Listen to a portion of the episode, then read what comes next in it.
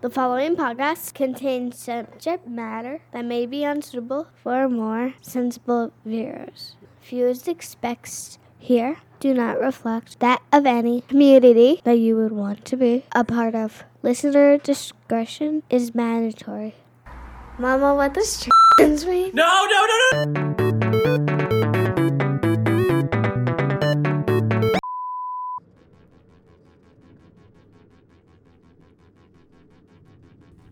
Ree, I need to tell you about my night last night. Ooh, tell me about it.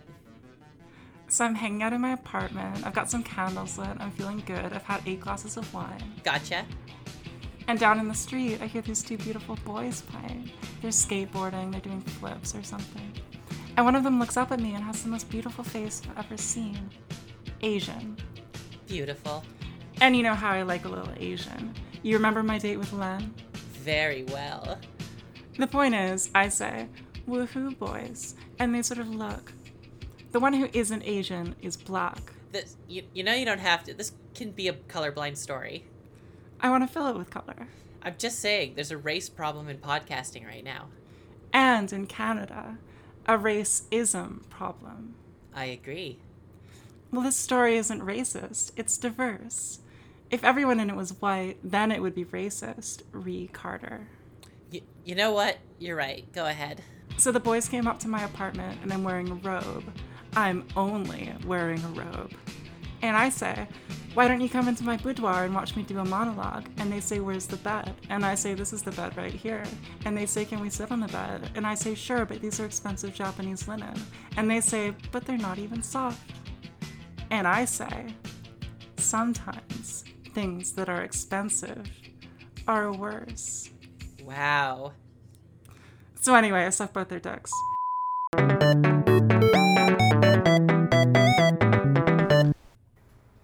And welcome once again to another episode of Tranifesto, the show that pioneered setting up a gay straight alliance in the change room of the last hot topic.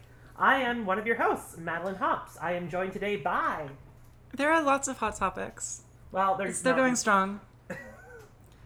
We I've been, stand. I, I have been to Hot Topic in the past month. Uh huh. Of course you have. I th- Listen, I'm Amy Blair. And I'm Ree Carter, and I am the manager of the last half Hot Topic. You're my boss, which makes this dynamic on the podcast a little bit weird because I'm like the like shitty employee at Hot Topic who has like gauged ears and like scene hair in 2019, and you're my Yeah, but to be- like to- boss who dresses like a normal person. To be fair though, to be You- the shittiest employee at Hot Topic, like that, that is an accomplishment. Like, Also, you have the least amount of piercings out of anybody on this. Um, No, you're Yeah. right. I have so- zero piercings. you're the. I think fu- I think I'm the only I think I'm the only one with gauged ears actually. yeah, I think Amy's the square. So Amy's the square boss. Hmm. Hurts my feelings. Well, welcome back to the show. Um, yes, so this week uh, we've decided to take a, st- a step away from the uh, big screen, uh, even even the small screen, to the smaller screen, the The little screen, the, baby tiniest screen. of screens. You can Uh, watch this look- on your phone. Yeah, and the nice thing is like this episode is available to anybody who has an internet connection, so it's on YouTube. It's on YouTube, and you should fucking watch the Gay and Wondrous Life of Caleb Gallo. Like, yes. So that's don't it. don't listen. I mean, like spoilers don't matter that much for this show. It's not like a plot heavy show. Mostly, This is a feeling. It's a feelings heavy show. As you can it- tell, it matters. You need to watch this. yeah, as you can tell, we're quite excited about this episode. Uh, Amy in particular. Uh, so yes, the I fabulous force. light. They they're both sitting there with like bombs tied to their legs, and I have a button. And if they don't record an episode on the Gay and Wondrous Life of Caleb Gallo, I will press the button. And so they're like indulging me right now. So. out of fear. To be fair, it was like every day this week. Have you watched it? Have you watched it? Have you watched it? And now that I've watched it, I have to say I am absolutely glad I did, and I'm glad that Amy here asked me about this. Uh, so yes, uh, the, the, the wonderfully gay life of Caleb Gallo. Um, so yeah, uh, I unsurprisingly, Amy would like to do the synopsis on this. So uh, yeah, Yeah. Amy, yeah, by all means. So it's this web series. It's on YouTube. It's like five episodes long. They're very short. Like the whole show is like an hour, an hour and a half long, and it, then it ends, and they don't try to keep it going, which I respect. Um, it's made by this guy Brian Jordan Alvarez. Alvarez. um, in 2016. He's fantastic. He has his whole YouTube channel full of other skits and stuff, but this is his um, magnum opus so far, his masterwork. Um, so, The Gay and Wondrous Life of Caleb Gallo follows the life of Caleb Gallo, who is this like disastrous gay slut boy living in LA, trying to become an acting coach for inner city youth. He doesn't like that terminology. Um, and he has all these friends who are trying to be fucking actresses and such, just doing their best and being disastrous, slutty, gay and gay adjacent people together. Like the main plot arc of this um, sort of goes through the whole series, but there's like other little side things going on. But the main thing is Caleb is a slut. He's like not good at monogamy, but he's just gotten into this relationship with this guy, Benicio, who he had like a fling with before Benicio had to leave the country to, because of visa stuff. But then Benicio wants to be monogamous. But Caleb is also in love with his straight friend, straight question mark friend, Billy. It happens. Yes. Who is like a completely catastrophic actor who's just a complete mess, but weirdly sexy, regrettably sexy. Oh, absolutely. But Caleb knows that Billy is straight, so Caleb tries to set Billy up with his friend Karen, who is also trying to be an actress, but she's like a more successful actress than everybody else. And is like a weird, chaotic, quirky, straight girl. Um, and they they go on a date. That's my that's my alignment. Chaotic, quirky. They go on a date. yeah, She's true. a fruit. You're a fruit Karen. fly. She's a fruit fly. You have Karen energy. You kind of have Lenjamin energy too. Um, so that date goes really badly, but Billy is still in love with Karen. He also sets his friend Lenjamin up with Freckle, who is this gender fluid queen, and oh, we I love her. I love Um, her. because Freckle has decided that he's going by for capitalist reasons. So he wants to stick his toe in the water with a gender fluid person. Um, and Freckle tries and fails to woo him. But the date goes badly.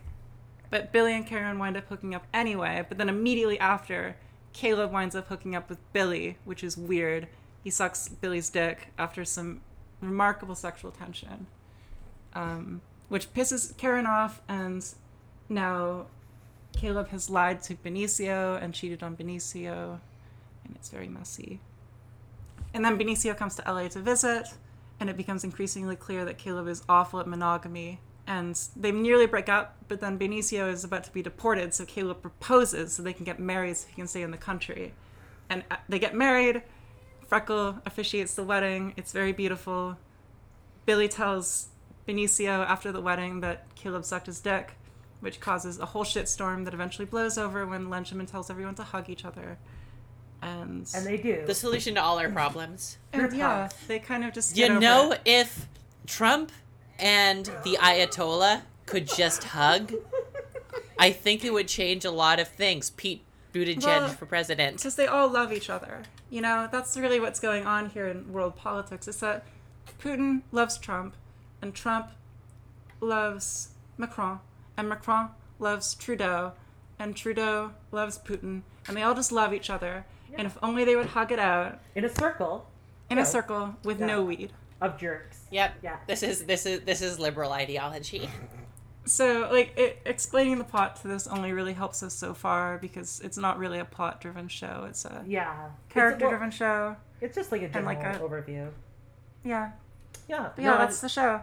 yeah, and it's, it's- very, very good. It's it's sort of this comedy exploration of queer culture and sort of the disastrous ways that we relate to each other as broken gay people, Yeah. So I mean, like, let's, which is what we're doing on this podcast. Exactly. We we are a reflection of art, and so with that thought in mind, I'd like to kind of dive right into it, which is just the main. Uh, since it's not a plot-heavy show, the queer culture as it's portrayed in there, because there is a lot to unpack. There are so few shows that feel like they are uh, built.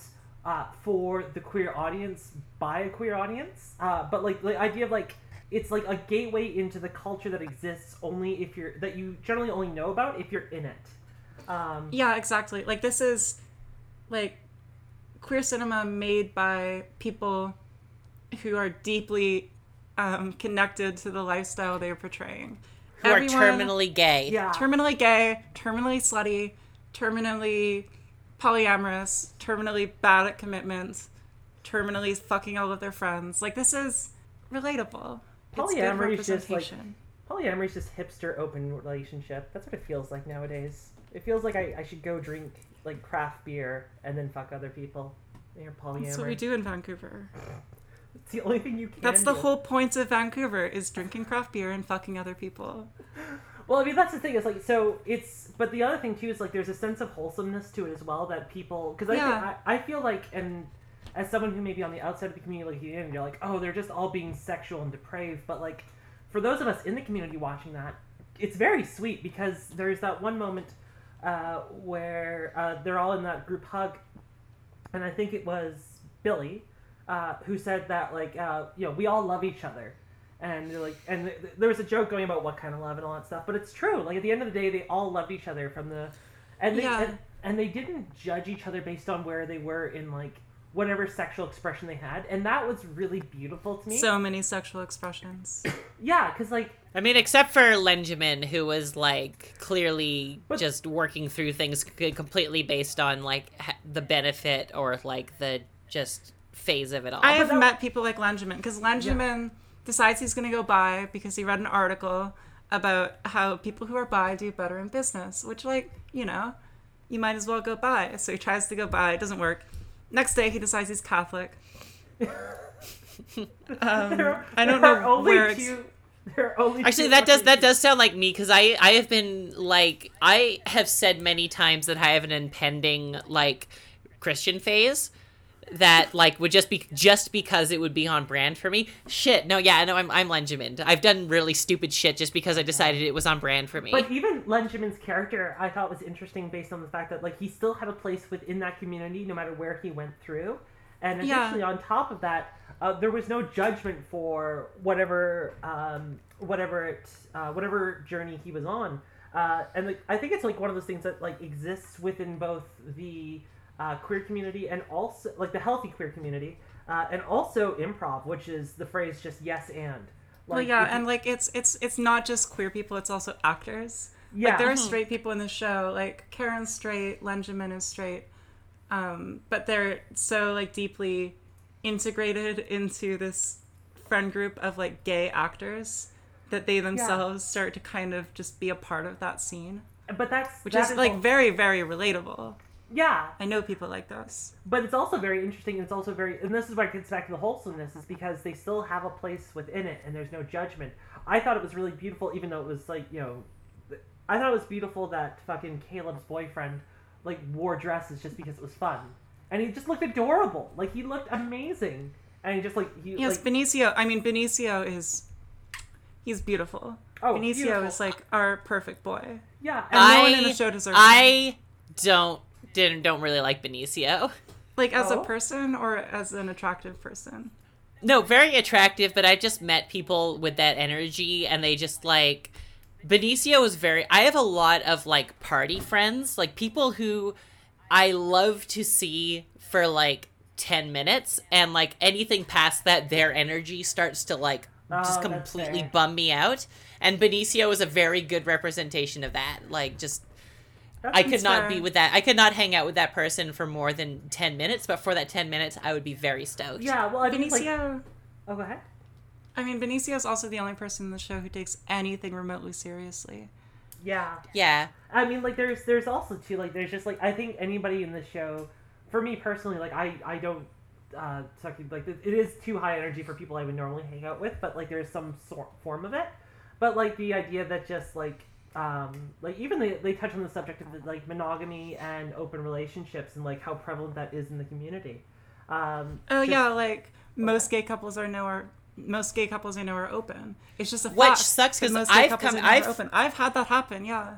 No, because I because for me it's been like I am pretty like you know if some random trans person adds me on Facebook like I'm pretty down for that because because I'm like you know whatever community I don't even use Facebook but like mm-hmm. I've definitely had randos message me being like hey how's it going? Like someone I've never talked to and have no mutual friends with what's your kink? Are you Oh, are, yeah. are you in an open relationship? And I'm like if It's if like if a fucking if a cis person if a cis like straight person randomly messaged you and asked what your kinks were and what your relationship status was you'd be pissed. So like Yeah, it's, it's, Yeah. it's, it's fucking it's- trans community hold yourself to the same standards that you hold cis people. Yeah, i'm sorry. Like it's, it's like you- you can obviously be open about that stuff and whatnot, but like at the same time too, like there is a decorum that needs to be uh, that I do find sometimes lacks within the community, the queer community, uh, just because it's just like you can, Yeah. like I, I like it's. I, I will say this it is harder to make friends in the queer community based solely on the fact that like I don't want to fuck them. I just want to be friends. But like I have to work Oh, backwards yeah. from that expectation that I'm going to fuck them. There's people I'm going to be Which meeting, I- Mm-hmm. meeting, meeting in Montreal who I'm excited to meet as friends. My concern is that they will want me to fuck them, and I don't want to do that. Well, because also, like, when you have this type of queer community that is very sexualized and very sexually driven, and also largely polyamorous, you get into that space of people who, you know, don't, who have that blurred line between being a close friend and being a partner. Yeah. Yeah, or like You know what I mean? wanting And, like, to be knowing. in a relationship or to have a Yeah. sexual element to it, and like and if that's something that you're not into then that's something that you have to navigate that like i mean i'm speaking very from a very personal experience Mm-hmm. Oh, i me can't too. necessarily i can't Yeah, this is- necessarily project that onto anyone else but like I mean, it's not universal. it's something in it's- ret it's something that was a bum that bummed me out in retrospect Totally. I think Definitely. that every trans person, especially, but probably most queer people who've lived in Vancouver at least, have this experience of like. It, it's very much like the unwritten assumption that you are polyamorous and that you like to fuck a lot and that you are kind of loosey goosey about who you have like physical. if you've had this intimacy with. experience please write into the show Yeah. yeah, No, send no. us your confessionals. We will Um, like out I've, of I have said, now. I've often said that you, if, if you're monogamous in Vancouver, you have to come out as monogamous. and I mean, th- this show portrays that quite well, where it's like the assumption a lot of the time that everyone's just gonna fuck each other, and you know, that's just normal. Yeah. which is interesting because one of the struggles is caleb tr- like not knowing how to be monogamous Yeah, Yeah. well, Caleb, Caleb doesn't necessarily seem to want to be, and that's cool. Like, I'm not. That Caleb's issue is not that he's a slut or that he, like, wants to be poly or open. Caleb's issue is that he commits to things that he doesn't really want because he's so enraptured by Benicio and so kind of easygoing to the point that it's self-destructive. Where Benicio's like, "What if we just don't see other people?" And Caleb's like, "Yeah, I'm down for that," but like it's clear that he doesn't want that, and then he immediately goes and sucks Billy's dick. Yeah, and then and there's yeah, then sucks the fucking dick.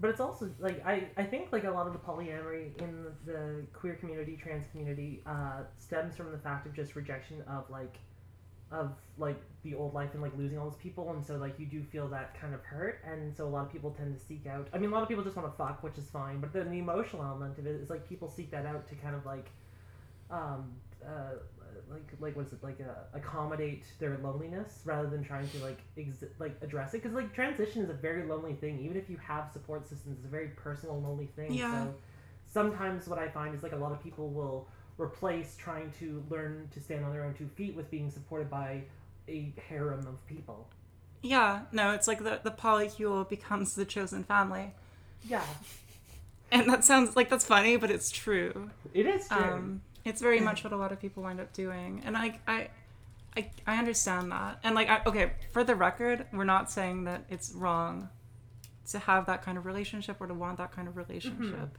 It's just the the the extent to which it, which it is so prominent in this community does sometimes lead to problems. we just we just simply have to ask the question why is it so prevalent with us and then we have to work our way backwards Because from we, there we love to fuck. yeah Well, you know, but that reminds me of like, uh, like the pride discourse, like the should pride be sexual discourse, because it's based Oh, on the assumption. It's a, it's under the assumption that, you know, queerness is inherently sexual. Which, like, I don't fucking. I'm.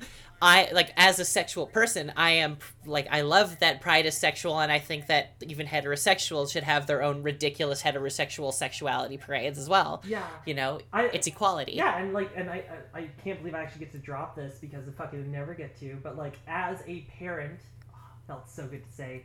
as a parent, like You're you a take- parent? I uh, it's apparent. Um, but as a That's It's so bad. That's so bad. Um, but as a parent, uh, like, and I take my daughter to Pride, like, there's no problem. I guess that's the thing is like when fucking people do the whole like like the the pearl clutching, won't somebody think of the children? Like, fucking kids don't give a shit. Like, Rain sees like fucking guys in leather outfits and she giggles. She thinks it's funny, um, and just or like, but like. Like, 'cause that's the only thing that really separates, like, in terms of, like, I guess on a biological level, it's just, like, queer people from, like, non-queer people. It's just, like, the attraction levels. And, Well, I mean, there are there are there are like one or two 14 year old asexual, aromantic people who are throwing their opinions into this discourse. So don't pretend it's entirely one sided. Yeah. Can I like interject with a hot take about this discourse? oh yeah, Please no, do, I will back you up, by the way. S- Y'all need to stop pretending like pride matters. Like p- Yeah. the pride parade.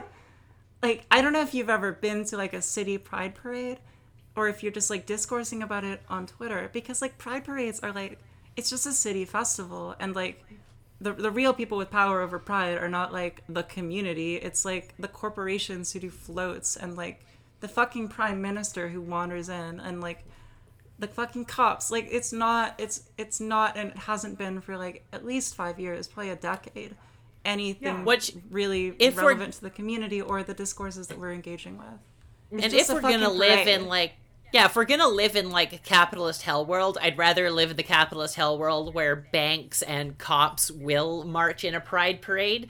But like d- d- ch- changing anything of that is not going to get us out of capitalist hell world Yeah, so also, might as like, well just fucking want to be focus your efforts to- where it counts i want to be able to have my titties out at pride because i want Yeah. to do a whole look and it's very Every hot year. in vancouver in august Every year I go out with my titties out at Pride. It's so good. I it's just fun. Like I guess it's just like an excuse for people to just relax for a bit because there's such a like a, a, a Protestant or Quaker mentality still with sex, and that is a taboo thing. Like sex shops are still that skeezy place that you go to. Like and it shouldn't be. It's bullshit. And- that's it Van- d- vancouver does have some very boutique sex shops It does. It does, and it's because of things like pride. Like you know, does sex belong in pride? And like I, I agree with Amy that like fucking who gives a shit. But that saying, I still love going to pride because it's just fun. Like it's just like I don't. Think, Yeah. I, I don't go to it and put my fucking hand over my heart as like a beats a dance beats play, and I like have a tear come down my fucking eye for Stonewall. It's just I go, I have a little fucking flag. I go like fucking just hang out at the beach and just walk around and fucking see a bunch of gay ass people. It's yeah fun. and it's well, like because a lot of people people want to say like the whole you know pride started as a riot thing, where it's like okay, well that riot has been completely co-opted, and like if you want things to change, you're going to have to do more riots at more situations. Yeah. yeah it's like okay i'm all for riots and i'm all Yeah. for like This radical podcast is politicization pro riot. I'm all for radical politi- politicization of queer spaces and of queer activism. I'm all for throwing bricks, and I'm all for condemning cops at cops at queer events and such. Mm-hmm. But like the Pride Parade, like the city events that happens every year in major cities, especially ones with big gay communities, that's a lost cause. And it's been a lost cause for a long time for that mm. sort of radical politicization They yeah. Like- and, oh, go ahead. you need to engage with the reality of this, which is that litigating pride, you're not actually going to change that thing.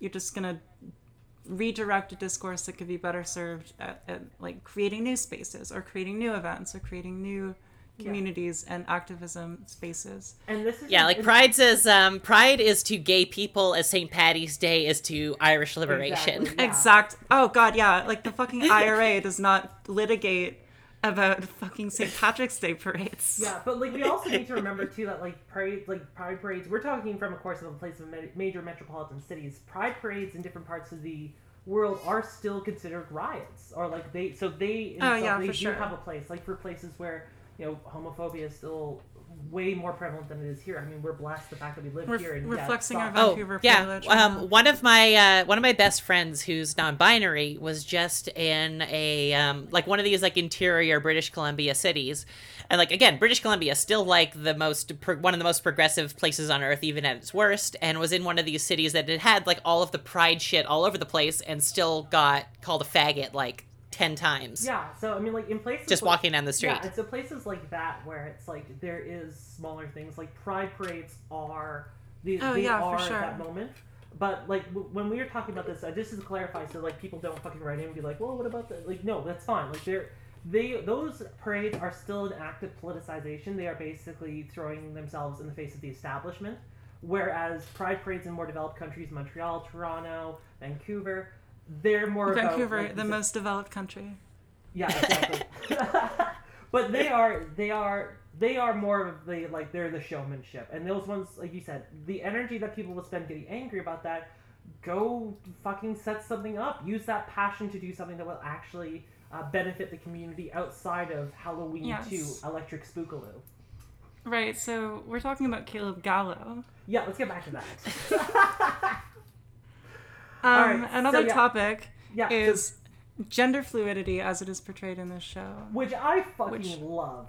Um, Oh, it's so much fun. Like half of this show is about gender fluidity. Yeah, because so like one of my favorite things in terms of just like personal philosophies with life is like gender anarchy, which is just people just like it. First off, I think gender is absolutely irrelevant. Like I hate the fact that it exists within the framework of even having to address people. So it's nice to just see a bunch of people just relax. Uh, for example, uh, fucking uh, what's his face? Like Caleb's worn like skirts to like Yeah. regular events. and Benicio and Benicio wears like a full fucking dresses twice, and like it's just Oh like, yeah, well Benicio is just. I mean, Yeah. Benicio is actually an interesting um, talking like thing to talk about because like there's that line at the end, which is one of the most serious scenes in the whole show, um, where Billy is talking to Benicio right before the wedding, and Benicio is painting his nails, and Billy's like, "You really like painting your nails, huh?" Um, and Benicio is like, "Yeah, I think it brings me some clarity," and Billy's like, "How does it bring you clarity?" And Benicio's like, "Well, I literally just like to have pink on my nails. Like it doesn't need to be a rebellion. It doesn't need to be this like hard political statement. I just want to do this and I do this to remind myself that I'm allowed to do what I want. exactly. And so I see that's funny because like I kind of took that as like a sort of just flighty sort of like I don't subscribe to Okay, anybody's yeah, labels. I'm just kind of I'm just kind of different, you know, like which is like for people who do not have a f- like completely stable sense of self say because it makes them sound interesting. But But can- again, that might just be based on my interpretation, my personal feelings sure about people or not like that's meant Benicio. to be read that way or not. I honestly don't know. Yeah. I read it as quite a serious scene. Yeah, but like Mhm. I, I think what I like about it too is just the fact of the matter is like it does highlight the fact that like uh, politicization and like you know like what we do can be viewed as statements where at the end of the day it should just be like nobody asks why you wear whatever socks you wear for the most part. Like somebody should just be able to wear nail polish and just like yeah it's fine. They wear a dress it's just like yeah it's fine. Like there shouldn't it shouldn't have to be like not everything needs to be a statement. It could just be you like it. Like there's I've known some very hetero men that painted their nails and they're just like I don't know it's just like purple. And I'm just like okay cool. Like that's the end of the conversation. Yeah, they just like Travis from um, my brother, my brother and me, which you know we have a bet going on how long until he cracks as an egg, but um, he loves to paint his nails and he has like purple hair and as far as we can tell at this point in time, we will publish a redacted article later on if we need to. Uh, is is just a cis hetero dude and he just likes doing those things and there should be nothing wrong with that. hetero men who paint their nails, also known as my type. I don't know. There's like there there's a type where um I don't know. There a lot of people who paint their nails are the like very like I'm a male feminist like Oh no, yeah, it's it's that's there. shit. very terminally online. Well, there are certain, Allies. Um, there there are several archetypes of it, but there are genuine people. Which again, like, much much like a pride parade, I'd rather live in a world where like fucking allies who are much too loud exist than not. Yeah, exactly. But Um, Yeah. and also too, I think like the one thing that we should all talk about because I think she was our or they were our favorite Yes. character, Freckle. Freckle is Freckle. absolutely amazing, and Freckle So- will be the energy I take with me into the remaining years of my transition. So Freckle Mhm. is played by Jason Green, who themselves are gender fluid. Yes. Um, Freckle is a gender fluid queen. Um, pronouns uncertain. Caleb, Yeah. I think uses he Ca- pronouns at one point. I think someone else uses she pronouns. Freckle Freckle is the only person who gets to use any slash all pronouns. Yes, exactly. Well, Jason the- Green uses they them, I believe. Yeah, so but yeah, so the character in this though, it's like it's very much played on the idea of gender irrelevance almost, where it's just they will just go through and the thing is just like it's kind of like a go with the flow and I love that because it's just they even though it's like a uh, an exaggerated version, I just love the character in terms of just like their honesty. Well, Um, Freckle is like Freckle is the epitome of what I'm trying to be, which is Yeah. like just like on beta blockers. So wait, and- you, were- you wait a second. You are a trans woman trying to be a gender fluid, not a well, gender it's, it's, person. it's not about the gender. It's about it's about the the energy, the performance, the theater that Freckle brings to the table.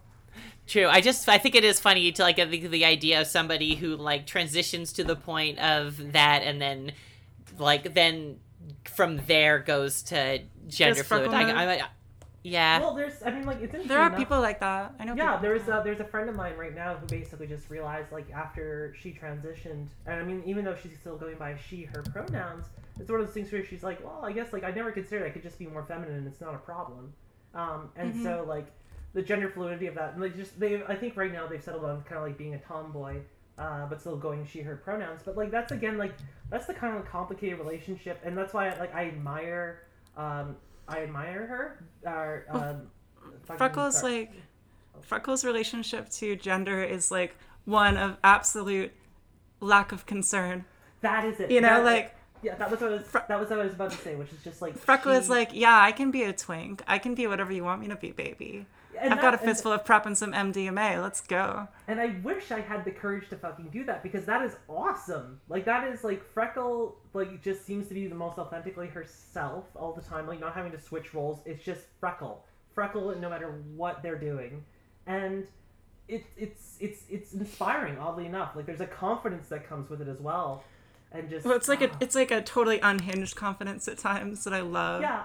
Like up- space timing a group of people and then just doing like a 30 second like pose montage where everyone sits in silence before saying hi. yeah. but yeah, I love I love them for that reason, and I honestly wish I could see more characters like that in shows. Um, especially, Absolutely. especially more gender fluid characters. Uh, interestingly enough, as we were talking here, I pulled up Jason Green's um, a biography, Mm-hmm. and they're still making movies even even as of this year. Um, Yeah, so- no, Jason Green's active. They're all still active. All these actors are like friends, I guess, and work together a lot, but are actual actors in LA. Um, like it's it's a parody, but the show is not totally, I think, divorced from their actual lives. I think the thing about Freckle is that this is a character who is like, you know, from a queer perspective. So like, you know, like if you're in the queer community, you know someone who has that type of identity. But Freckle is written and performed in such a way that I feel like you could drop this character into basically any sitcom Yeah. Oh, and it'd yeah. be completely palatable and understandable no matter what your familiarity with No, the queer community is, which is really interesting. Freckle is a perfect character. Yeah. Yeah, which is like because even like there are uh, definitely you know queer characters and things that are shoehorned that feel unnatural, but I feel like this is an example of a way that like no matter what it could, no matter how out there the identity is, it could be like feel very natural. Well, and, that, and that's the thing I wanted to touch on too, which is just the idea of just like it's it just doesn't matter. Like, and that and that's the nice thing. It's just like it's showing a character that is is not tropey. It's just them, and it's like even for for me as someone who's been in the community, like watching that character, I don't know, there was something just refreshing about them. Like, Oh, just, yeah. like, having to watch a character because so many. Uh, storylines narratives are uh, intrinsically tied to the gender of the individuals who perform them and Freckle Yeah. would show on and for like I guess maybe even like the first time of me watching uh, any uh, shows like it just because the show wasn't based on like you know the struggles of a gender fluid person. Yes, exactly. it's like it wasn't melodramatic. It was like it was just in a everyday kind of sense. And uh, of Mm-hmm. course a little bit larger life but like every day. And just watching this person not have to contend with any gender roles about themselves and if gender did come up with them they would just slide into it easily. And like you as the watcher are just go, as the viewer are just like yeah that's that that's fine. And you it feels so good. It honestly is like a, it's a feel when i see them it's just feeling good about the fact that for in that tiny bit of the show gender is absolutely irrelevant. And sexuality too because they just sound like someone who will just you know if they like you they'll fuck you. Yeah. I have watched Caleb Gallo like five times in the past two weeks.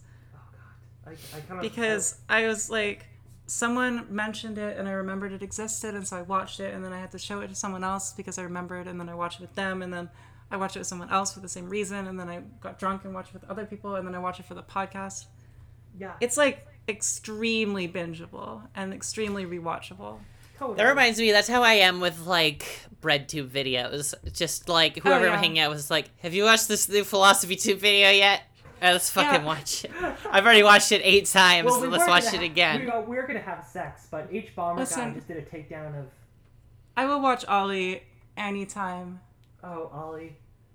Hey, at Ollie, any time of day. If you ever no matter what I'm show- doing. or if anybody knows Ollie, um, Can you give him my number? yeah, our number is this podcast, and just hi Ollie.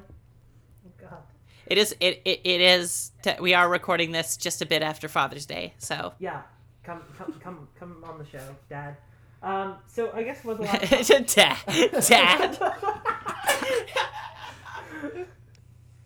Fuck. God, I just love. The more I think about it, too, like it's like one of those things that's just slowly simmering in my brain. The more I like, I think about It's so fucking good. Freckle.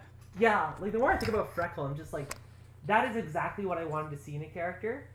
Like, I, like I won't put this on the show. We'll cut this, obviously, but like it's funny because Freckle is the first character I've ever watched that's made me question, uh, like pre trans post transition, it's made me question my identity, and it's awesome. Like I just fucking love it. No, yeah, it's like why can't I be like that? Exactly. Like that's the thing. It's like I, I like identify as a trans woman and I like and I go with she her pronouns, but like I if I if if there was I think like part of the reason I just like I go, went with that was because it's easier than having to. Oh god, yeah, way. no, I know. It's like the thing about Freckle is that like it's not shown in the show really, Mm-hmm. but she's presumably putting up with like a lot of shit from people. So, I que- qu- question: it's- it- yeah. If I, uh, since I'm like I've transitioned fully to female and had surgery, if I went back to being male, would I technically be FTM? That is the question. I have been trying to figure this out. Like, would you be a trans guy? Because I feel like I would feel like a trans guy. I mean, you would Yeah. be taking T injections. Like every So you I would like a have. I would guy. have to take T injections. And Yeah, you would have to change your name to Aiden. Rowan. Anything Maybe. with Maybe if I. Maybe if I could. Maybe if I transition back, maybe I could finally grow a beard on. with Skylar. Yeah, like you'd be like an AMAB trans guy. Because you would have more Oh, trans guy just experiences than cis guy experiences. yeah, that's true. Yeah, because yeah, yeah, no, you would be Amen. Amen trans. I mean, it's like it's Yeah. like detransition, but it's different from most detransition because most detransition is just off hormones. yeah. More like it's like retransition. I feel like there must be at least one person out there Oh, who's totally. like done that. Totally. Yeah. They probably have like a really problematic book. Yeah, and then and just do, just do it doing the rounds on like You fucking conservative media. yeah, they're at Oh, UVic, yeah. they're at Douglas College, they're at fucking UBC. Um, If the fucking if the daily if the Daily Wire ever gets a trans correspondent, it's gonna be that. oh god, it will be too. Just kidding. If the Daily Wire gets a trans correspondent, it's gonna be me. Please hire me. No, and like Madeline, was, Alright. oh, what you were saying, like, sorry, okay. like, because I thought about this too with Freckle. It's like, why am I not just doing that? Like, why do I need to cling so hard to like a binary identity Yeah, or to like and and so that like, kind of I, thing? I originally I was gonna say that like we already got this part out, but I think we'll leave this in. Um, for me with Freckle, it's one of those things where like sh- they are technically living the life that I think under different circumstances I would have gone for, um, because like in terms of the non-binary stuff, and like I'm perfectly happy with the way it is, but like. And I, I kudos to everybody who is non-binary because y'all put up with a lot, and like I admire what you do. Um, but like I identify as a trans woman, she, her, because a lot of times it's just fucking easier. Like especially with like a child and shit. Like it's it's just easier to do that. But like you're right. Like I look at Freckle and just like there is a part of me that goes like I want more to be like that. And who well, knows? to be It- so unconcerned with it, because like I'm concerned as shit with gender. exactly. You know, like I worry about gender all the fucking time. I worry about how people perceive me. I worry about how people recognize my gender. I worry about my presentation and how I portray myself so much. Yeah. And a lot of that does come down to like needing to fit into binary womanhood as an AMAB person. yeah. But like, But I it's don't also think I could actually put up with being not like that, even if I got over that kind of thing. Because like I get a lot out of like this that recognition. Like I, it's it's mm-hmm. not just a means to an end for me. It's also it's its own end. yeah. Yeah, I agree, but like I it's weird to be because again, I'm also like very I think all like all of us are to a certain extent like significantly more binary than like, you know, mm-hmm. a lot of a lot of other trans women Yeah. who like don't even necessarily identify as non-binary. Yeah, exactly. Yeah. But like how what is it like to it's weird to think about it as like somebody who f- is that but also thinks that gender is bullshit, you know what I mean? Yeah. Or like just the the, di- the the the dialectic of wanting to be binary and gender being bullshit. Yeah, well, because it's even interesting for us because we know it's an option, we know it's a valid option, and yet still we're like, you know, we don't like we. There's a certain element of courage. I guess the thing is like, uh, and I guess my final thoughts on Freckle, because otherwise we'll keep going on forever. Um, it's just Mhm. the fact that like I just like the fact that it's to me that character symbolizes a freedom I wished existed in society, but will probably not be widespread accepted in my lifetime. Um, just because I like I, I would love that. I would love like a world of freckles. Um, but like I like Oh, yeah. You know what they re- Oh, well, you know what that reminds me of what's that? is the like whole conservative line of like whenever they're criticizing trans people when they're like, "Oh, you can just be a man who wears a dress and like Oh yeah, is so da-da-da-da," or you can. Like, no yeah it's like as what what is this fucking fantasy world that you exist in where like you know you won't get murdered by people who are who think like you you know what i yeah, mean exactly. like and like and that's where like the, again just like the gender just consistently fucks things up. Like it's just you could just be like if you wouldn't have to say like you're expected to do X Y because you are X Y. Like if gender was irrelevant and out of there, yeah, sure we'd find something else to be assholes about, but it would give us like I don't know. There's some guys that could rock skirts way better than I can, and I wear a skirt every fucking day. Like I would love to see that. There's nothing cuter than just seeing people just be how they want to be. And I think coming back to the conversation we had about pride, isn't that the fucking point? Like just to be yourself, and you will be loved for that by those who should love you. Um, so yeah, Freckle, absolutely amazing. I wish there was more Freckles in this world, and I wish there was a world of Freckles. And Freckle um, is like a character that is just unlike anything we've seen before Yeah. in queer cinema. And probably, it- yeah, and probably it will be a long time before before we find someone like that because I I cannot think of a where I I saw like the combination of like melodrama and or there's no melodrama in this. It's just you know a comedy and it's someone who has confidence in who they are. It's absolutely wonderful. Mhm. Um, but so moving along to the last point that we want to go, which is media made by queers and gay comedy, because I, despite what I was under the impression uh, due to some comments that were given to us, uh, apparently we're a political comedy podcast now, which um, Oh uh, god. Tankies hit, hit us Are we political? Um, apparently, we- I've gotten a couple people said that we're they're like they're like new to the whole fucking politics and like apparently we're their, one of their favorite political podcasts. So, uh, congratulations, we're now all responsible for the downfall of humanity.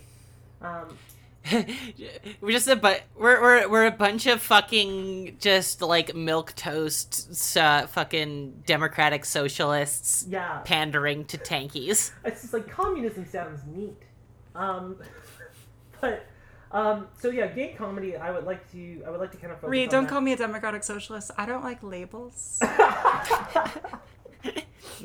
Um, so yeah, gay comedy, and I mean, like, I, I, think back to one of our guests, uh, Lily, who's doing an amazing work by actually pushing through, and she made a joke about this, but it's true, which is just like there is very there's like three fucking gay comedians in um, uh, in Toronto, and I I want to put this out there, and you know, feel free to agree or disagree, but the idea is like the trans community, and I think the gay community has kind of done better at this, but like the gay, the trans community is still trying to develop its sense of humor uh, about I what would it say is. that's So right. Yeah.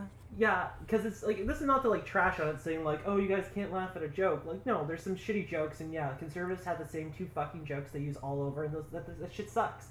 But No, it's not a dig. It's just that we we're still figuring that out. Like, how do we have a distinctive um, comedic style that is both transgressive in the way that comedy has to be without hurting people Exactly. or 'cause- like putting ourselves in danger. Yeah, because we, because like we talk about a lot on this show, and we laugh about like the the shitty parts of it. We've laughed about the fact that like you know, we've signed forms to go on medicine, like on medicine. That means that you know we're gonna experience physical harm. Uh, we've joked about losing family and friends, it being misgendered, and like guys not taking us seriously. Um, and so the development of Guys that, take me very seriously. Okay. well, when they see the size of your dick, that's why. Um, so yeah, I want to know what your guys' thoughts are in terms of just like how the gay comedy was in this, and maybe even specifically like how you think it would be a good idea for trans comedy to move forward. Um, uh, I never said this was going to be an easy question. It's a I just like difficult throwing these. one.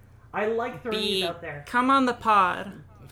yeah. yeah, Yeah. Come on. we are gonna be yeah, just we are gonna be the center point of the new trans comedy. I'm, I'm like, I'm not fine with that. Actually, I would say I don't want to be responsible for anything. Um, but yeah, like it's just it's it's hard to have the conversations because you have to acknowledge the feelings of individuals. Like nobody wants to be made fun of in like in a way that's hurtful. But Well, yeah, we and like a lot have of the jokes that even we make on this show, like a lot of trans people wouldn't be super cool with it. Like they, like I, it's not that I I think people will cancel us. It's that I think that not everyone's quite in the emotional place where they're ready to make the sort of jaded, Well, I mean- cynical humor that we do.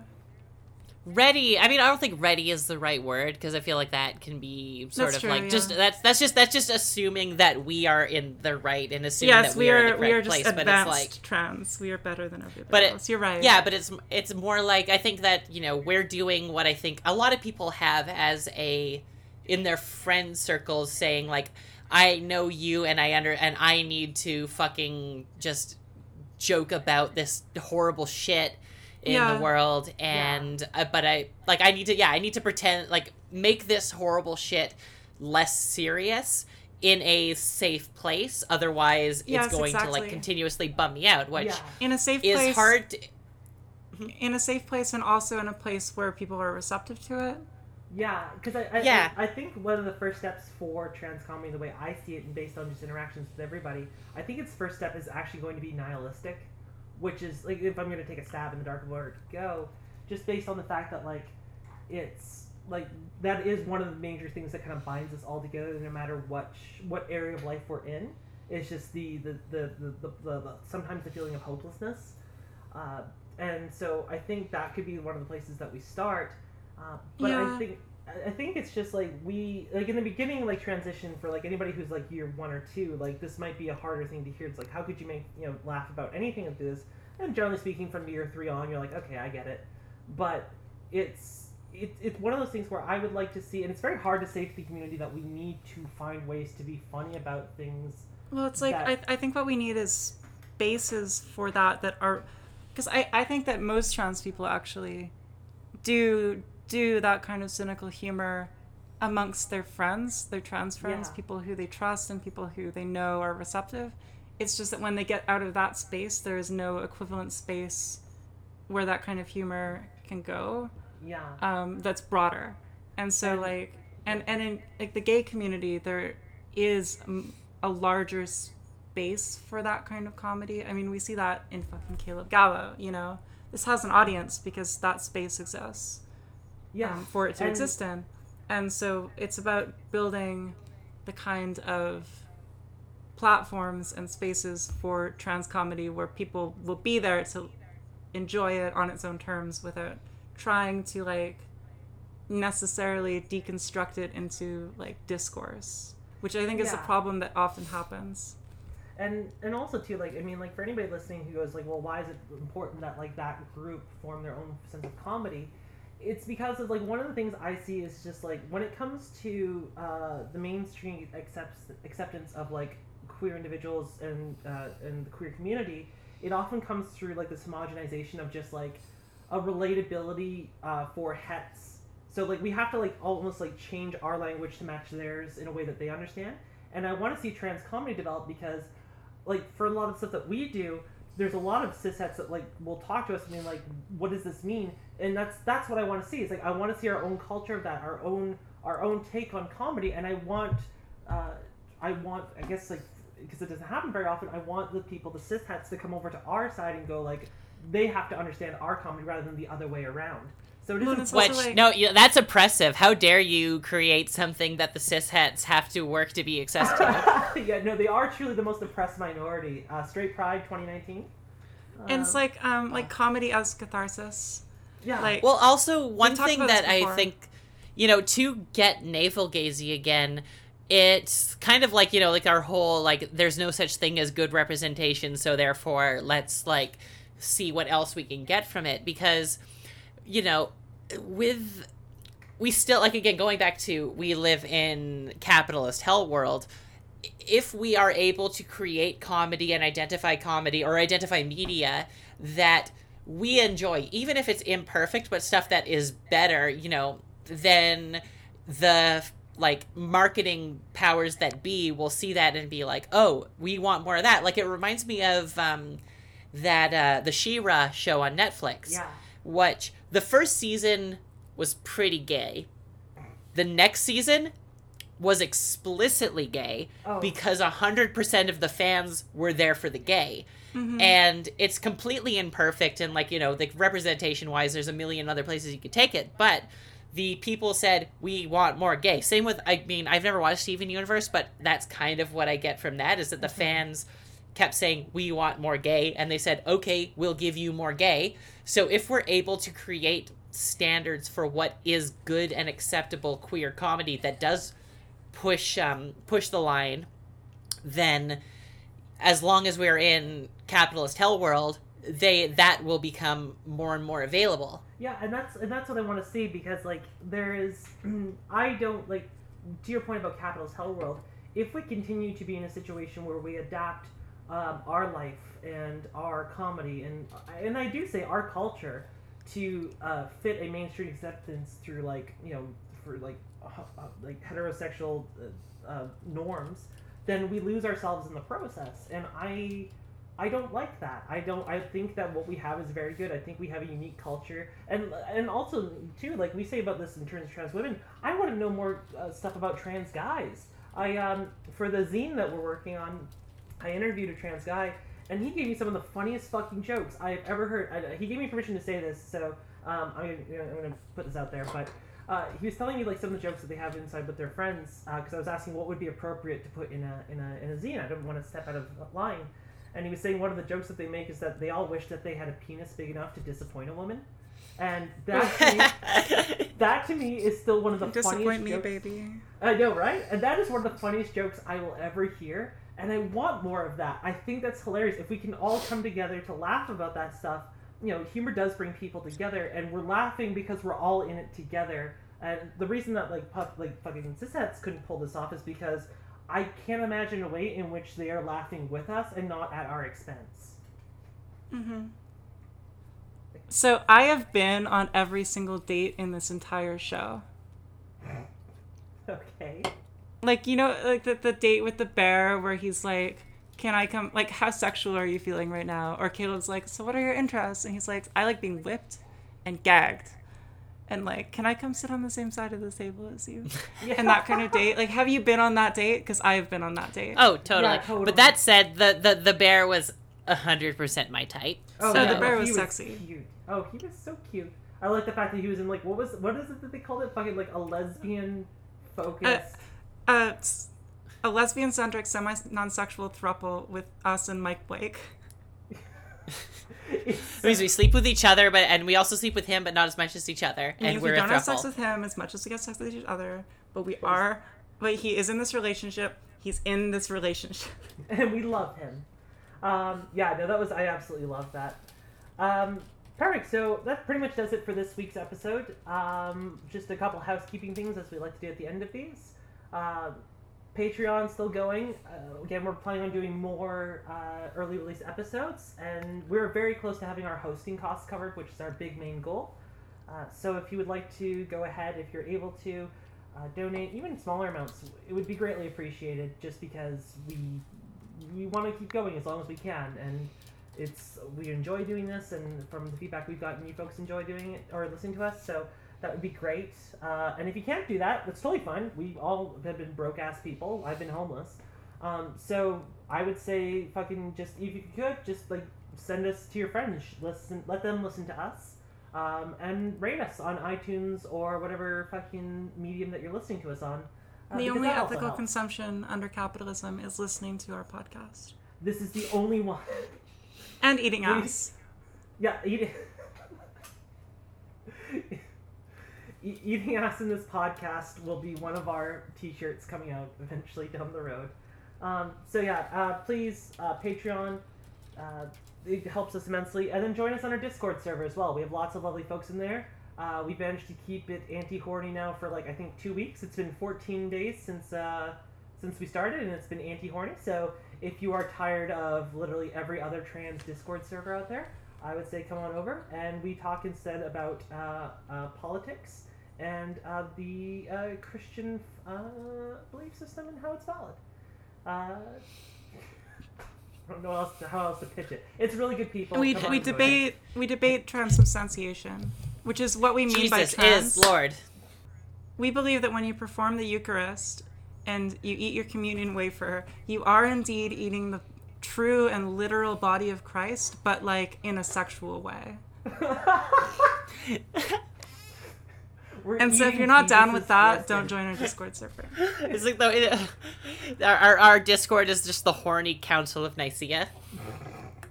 All right. Well, yeah. So that's about it for that. Um, and yeah, again, any feedback, come join us in the Discord server. We always love talking to people.